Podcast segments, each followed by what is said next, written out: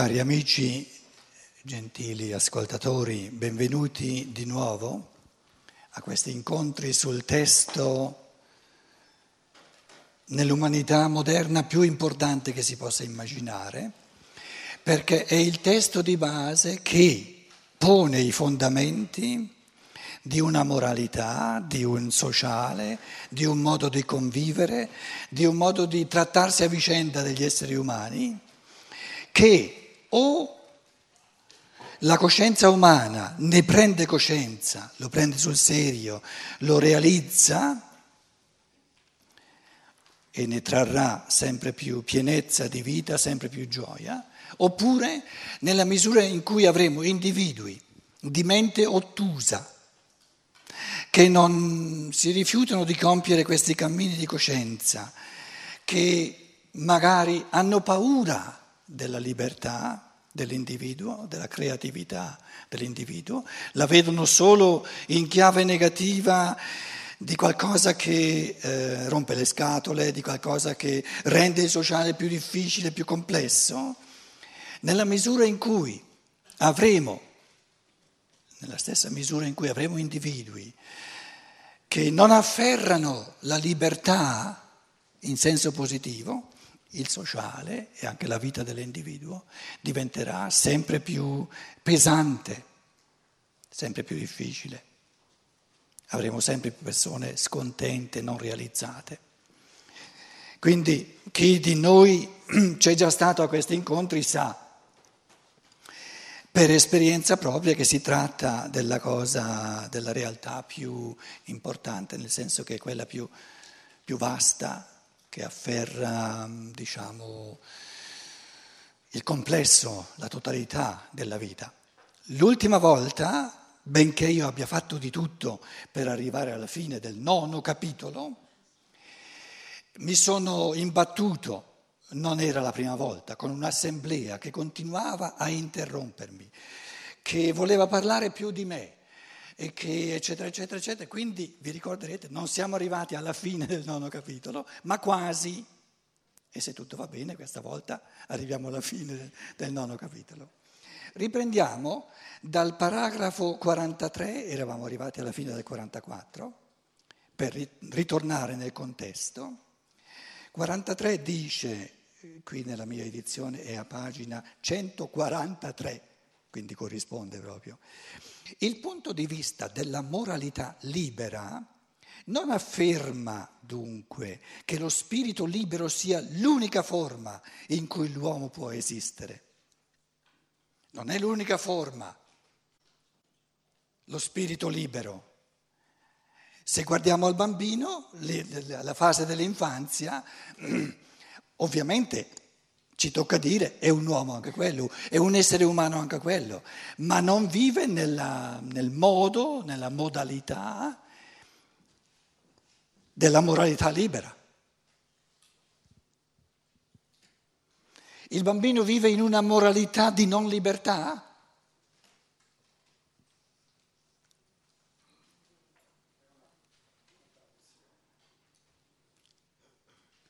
Il bambino vive in una fase pre-morale, dove la moralità ancora non c'è. Altrimenti ci toccherebbe dire che vive una moralità negativa di non libertà. Perciò abbiamo distinto, vi ricorderete, tra, eh, in italiano non c'è la distinzione, in tedesco distinguono tra un frei, ve l'ho detto, eh, un frei und nicht frei. E non si può tradurre in italiano. Vi ho detto, eh, sono, siccome il testo che stiamo eh, sceverando è scritto in tedesco e abbiamo in mano delle traduzioni, mi concederete ogni tanto, soprattutto dove è importante, eh, fare un riferimento al tedesco. Nicht frei significa non libero. L'animale è non libero.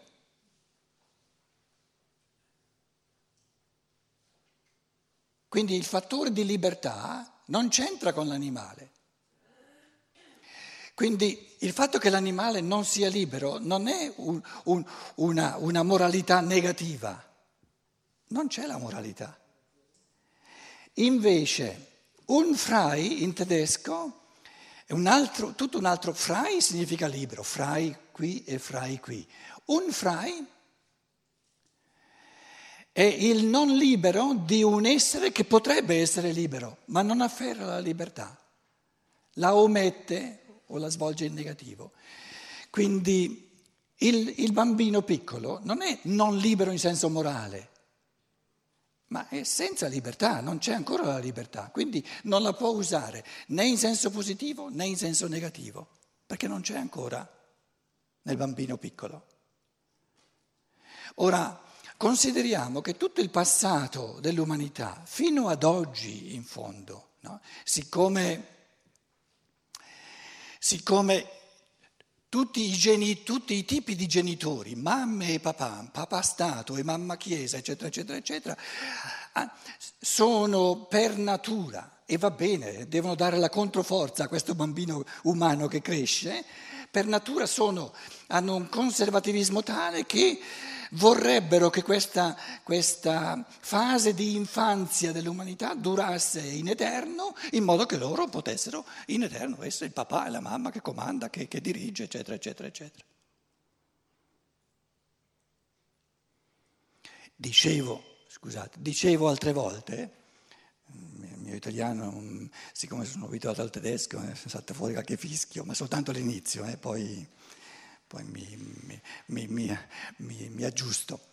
Dicevo altre volte, per prendere l'esempio della Chiesa, la Chiesa cattolica, adesso è appena stato in Germania il Papa, abbiamo tutti sentito il discorso che ha fatto nel Bundestag, che poi io mi sono chiesto ma che c'entra, c'entra come il cavolo a merenda il Papa nel, nel Parlamento tedesco, comunque vabbè, sono cose, sono relitti di, di passato che ci trasciniamo e di fatti, ma queste cose che io dico non sono polemica, a me non interessa la polemica, mi interessa pulizia di pensiero. Se la Chiesa si è chiamata madre da duemila anni a questa parte, e se fosse onesta con questa metafora di madre, perché tra l'altro eh, mi pare di aver capito che la Chiesa è fatta tutta di maschi e si chiama madre, questo soltanto tra parentesi, no? Ma se fosse onesta, dovrebbe accettare che ogni madre che non muoia prematuramente diventa nel corso del tempo nonna, bella vecchia, e i bambini crescono. Quindi è nel concetto, se, se ci fosse la, la capacità di di essere sinceri, di essere aperti, di, essere, di non aggrapparsi al potere, è proprio nel concetto, è nel, diciamo, insito in questo accompagnare una umanità che è bambina, che poi ogni bambino diventa adulto e ogni mamma diventa una, una, una nonna che, che, che, che, si ritira e fa parte, fa, lascia il posto al bambino che diventa adulto. Quindi l'evoluzione umana è un'evoluzione verso la libertà e la libertà, diciamo, è lo stadio adulto, lo stato dell'adulto nell'uomo. Come bambino non è ancora libero. E non è ancora libero perché non è ancora capace di farsi pensieri individualizzati propri pensare con la propria testa e di volere proporsi, fare dei piani, dei, dei progetti, delle, degli atti di volizione, di volontà, tutti suoi. E se, se, se vogliamo stare a questa metafora della mamma, dei genitori e del bambino, eh, diciamo che l'umanità in questi decenni, permettetemi di dire, in questi secoli in cui viviamo, passa eh, diciamo, la fase della pubertà. L'umanità in quanto tale sta in primi passi della libertà e i primi passi della libertà, la libertà pubertaria deve essere una libertà negativa perché l'inizio della libertà è quello di negativo di liberarsi da tutto ciò che mi vorrebbe gestire dal di fuori, dirigere dal di fuori, via con i genitori, via con la Chiesa, via con la società, contro, contro, contro, contro. Questa, questa libertà negativa bisogna passarci.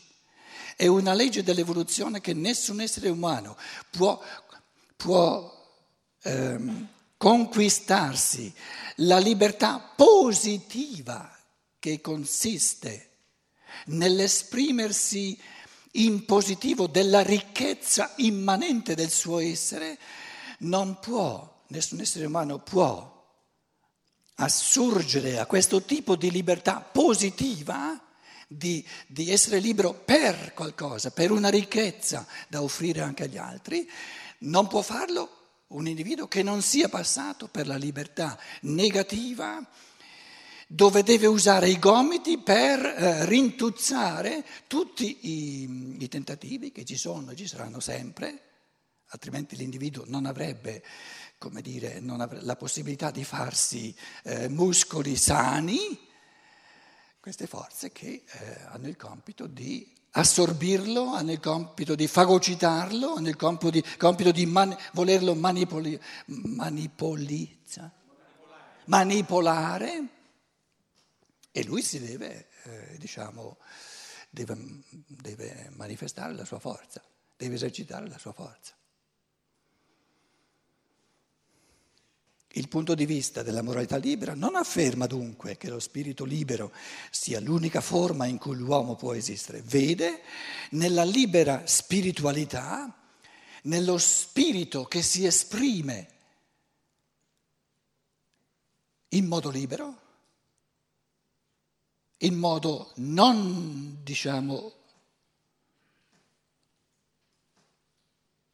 diretto, nel senso di dirigere, non viene diretto dal di fuori, vede nella libera spiritualità soltanto l'ultimo stadio dell'evoluzione dell'uomo, come lo mette il tedesco.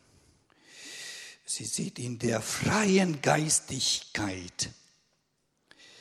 Freien Geistigkeit tradotto in italiano con, eh, con um, spir- libera spiritualità è un po' troppo clericale, un po' troppo spiritualistico. Il tedesco, freie Geistigkeit, è l'artistico puro che si esprime creando in un modo, in un modo libero. Eh, Geist in tedesco è lo spirito. Geistig Kite, non ha una desinenza se volete, tradotto la lettera spiritualità va bene, però è una traduzione letterale che non rende lo spessore culturale, spiritualità, in italiano mi fa pensare a seminari cattolici, la spiritualità Mm, non dice quello che... Eh, adesso a Roma faremo un convegno dove siete tutti invitati naturalmente sulla triarticolazione del, del sociale, questi tre filoni del sociale. Il primo che, che, magari certi antroposofi hanno tradotto vita spirituale, in tedesco si chiama Geistesleben. È la vita dello spirito, non la vita spirituale. È la vita dello spirito umano. La vita dello spirito umano si manifesta, manifesta anche nell'arte, per esempio. Ora ditemi voi, io vivo in Germania, quindi l'italiano me lo dovete rinfrescare voi. Quando uno dice vita spirituale, pensate anche all'arte? No, roba da chiesa. Quindi bisogna avere il coraggio, perché soltanto così è una traduzione pulita. Una traduzione puramente lessicale spesso è la peggiore che ci sia perché è fuorviante. Ora, l'unica traduzione corretta di Geistesleben, vita dello spirito, in italiano sarebbe vita culturale. Quella sì che abbraccia tutto ciò che dice la parola Geistesleben. E qui Geistigkeit, tradotto con spiritualità, me la mette in sacrestia. Capite?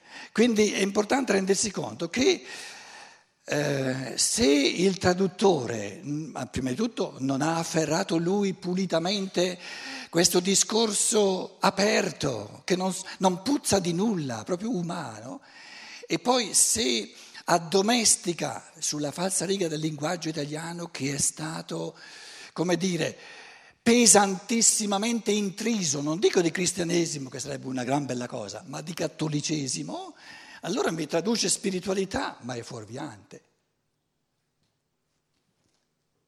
E voi mi chiederete allora come lo vuoi tradurre? Come? Colmo di spirito. Cosa, cosa abbiamo qui in italiano? Eh, non viene negato che l'agire secondo norme eh, vede nella libera spiritualità in der freien Geistigkeit. Nel libero esprimersi dello spirito umano. Allora andremmo in italiano vicino, perché lo spirito umano non si può dire che l'abbia, eh, l'abbia incamerato e lo gestisca soltanto la Chiesa Cattolica, lo spirito umano è spirito umano. Si esprime nell'arte, si esprime nella scienza, si esprime nel sociale, si esprime nella politica, si esprime nella, nel mondo economico, si esprime nel, nel, nella famiglia, si esprime nelle amicizie, lo spirito umano. Volevo dire che se io leggo in italiano spiritualità col sentimento del linguaggio, no, è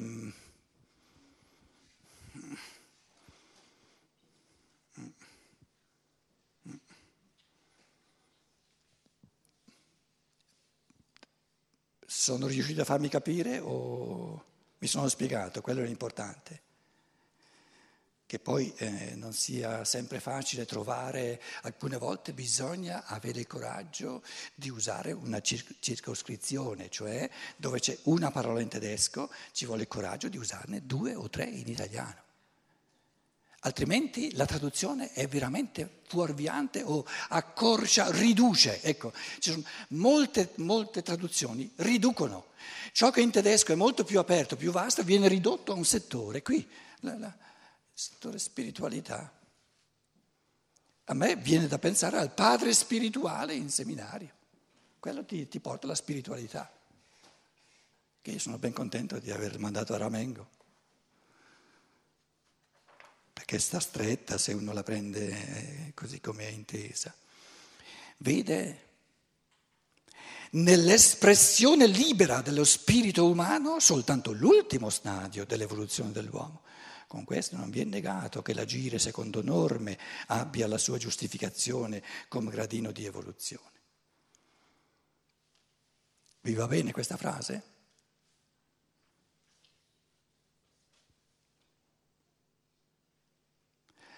Io sono convinto se Stein scrivesse questo testo oggi dovrebbe il suo naso, eh, credo che avesse un buon naso allora, lo porrebbe di fronte a una umanità nel corso di un secolo diventata ancora molto più complessa.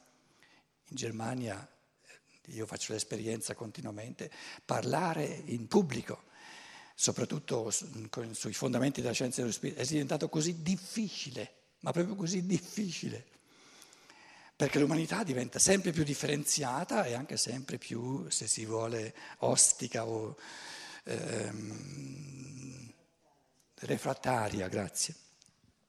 Ostica per, il, per l'oratore, refrattaria in quanto ehm, diciamo, stato interiore di chi ascolta. Voglio dire, questa frase è giusta e non è giusta. Con questo non viene negato che l'agire secondo norme. Il bambino nella fase dell'infanzia, il bambino agisce secondo norme?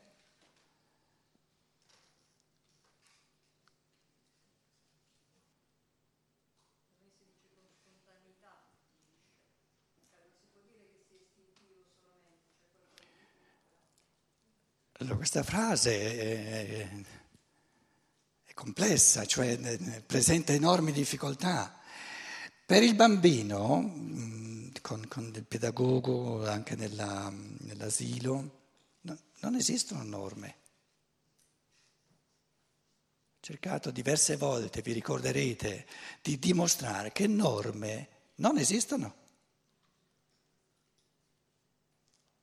Non hanno motivo di esistere. Norme, se ci sono, sono sempre un esercizio di potere illegittimo di un essere umano su un altro essere umano. È sempre un essere umano che impone la sua volontà su un altro essere umano, altrimenti non c'è bisogno di norme.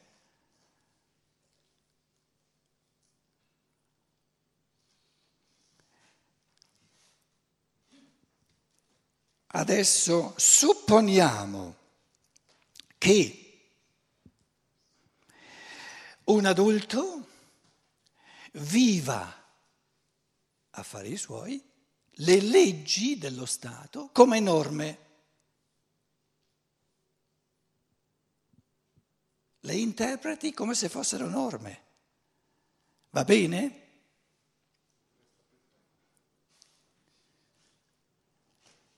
Sarebbe un inganno interiore, un auto-ingannarsi, sarebbe un frainteso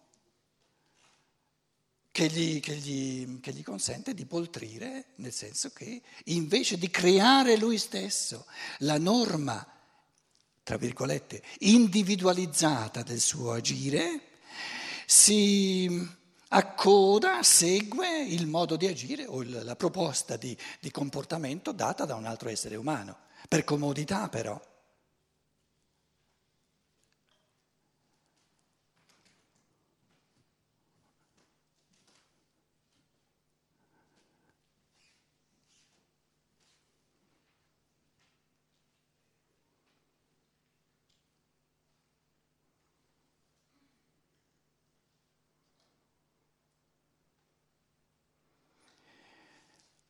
Lo dico in un modo ancora più provocatorio.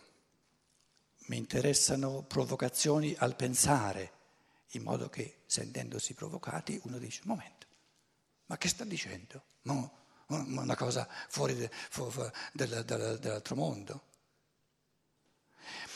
Lo stabilire delle norme di comportamento è l'essenza dell'immoralità, perché cancella abolisce, distrugge la libertà dell'individuo. Quindi se ci fosse l'esistenza di norme morali e se addirittura venisse accettata dall'individuo che vi si sottomette, questo fenomeno è l'essenza dell'antiumano, perché distrugge l'essenza dell'umano che è l'individuo, lo spirito individuale liberamente creatore.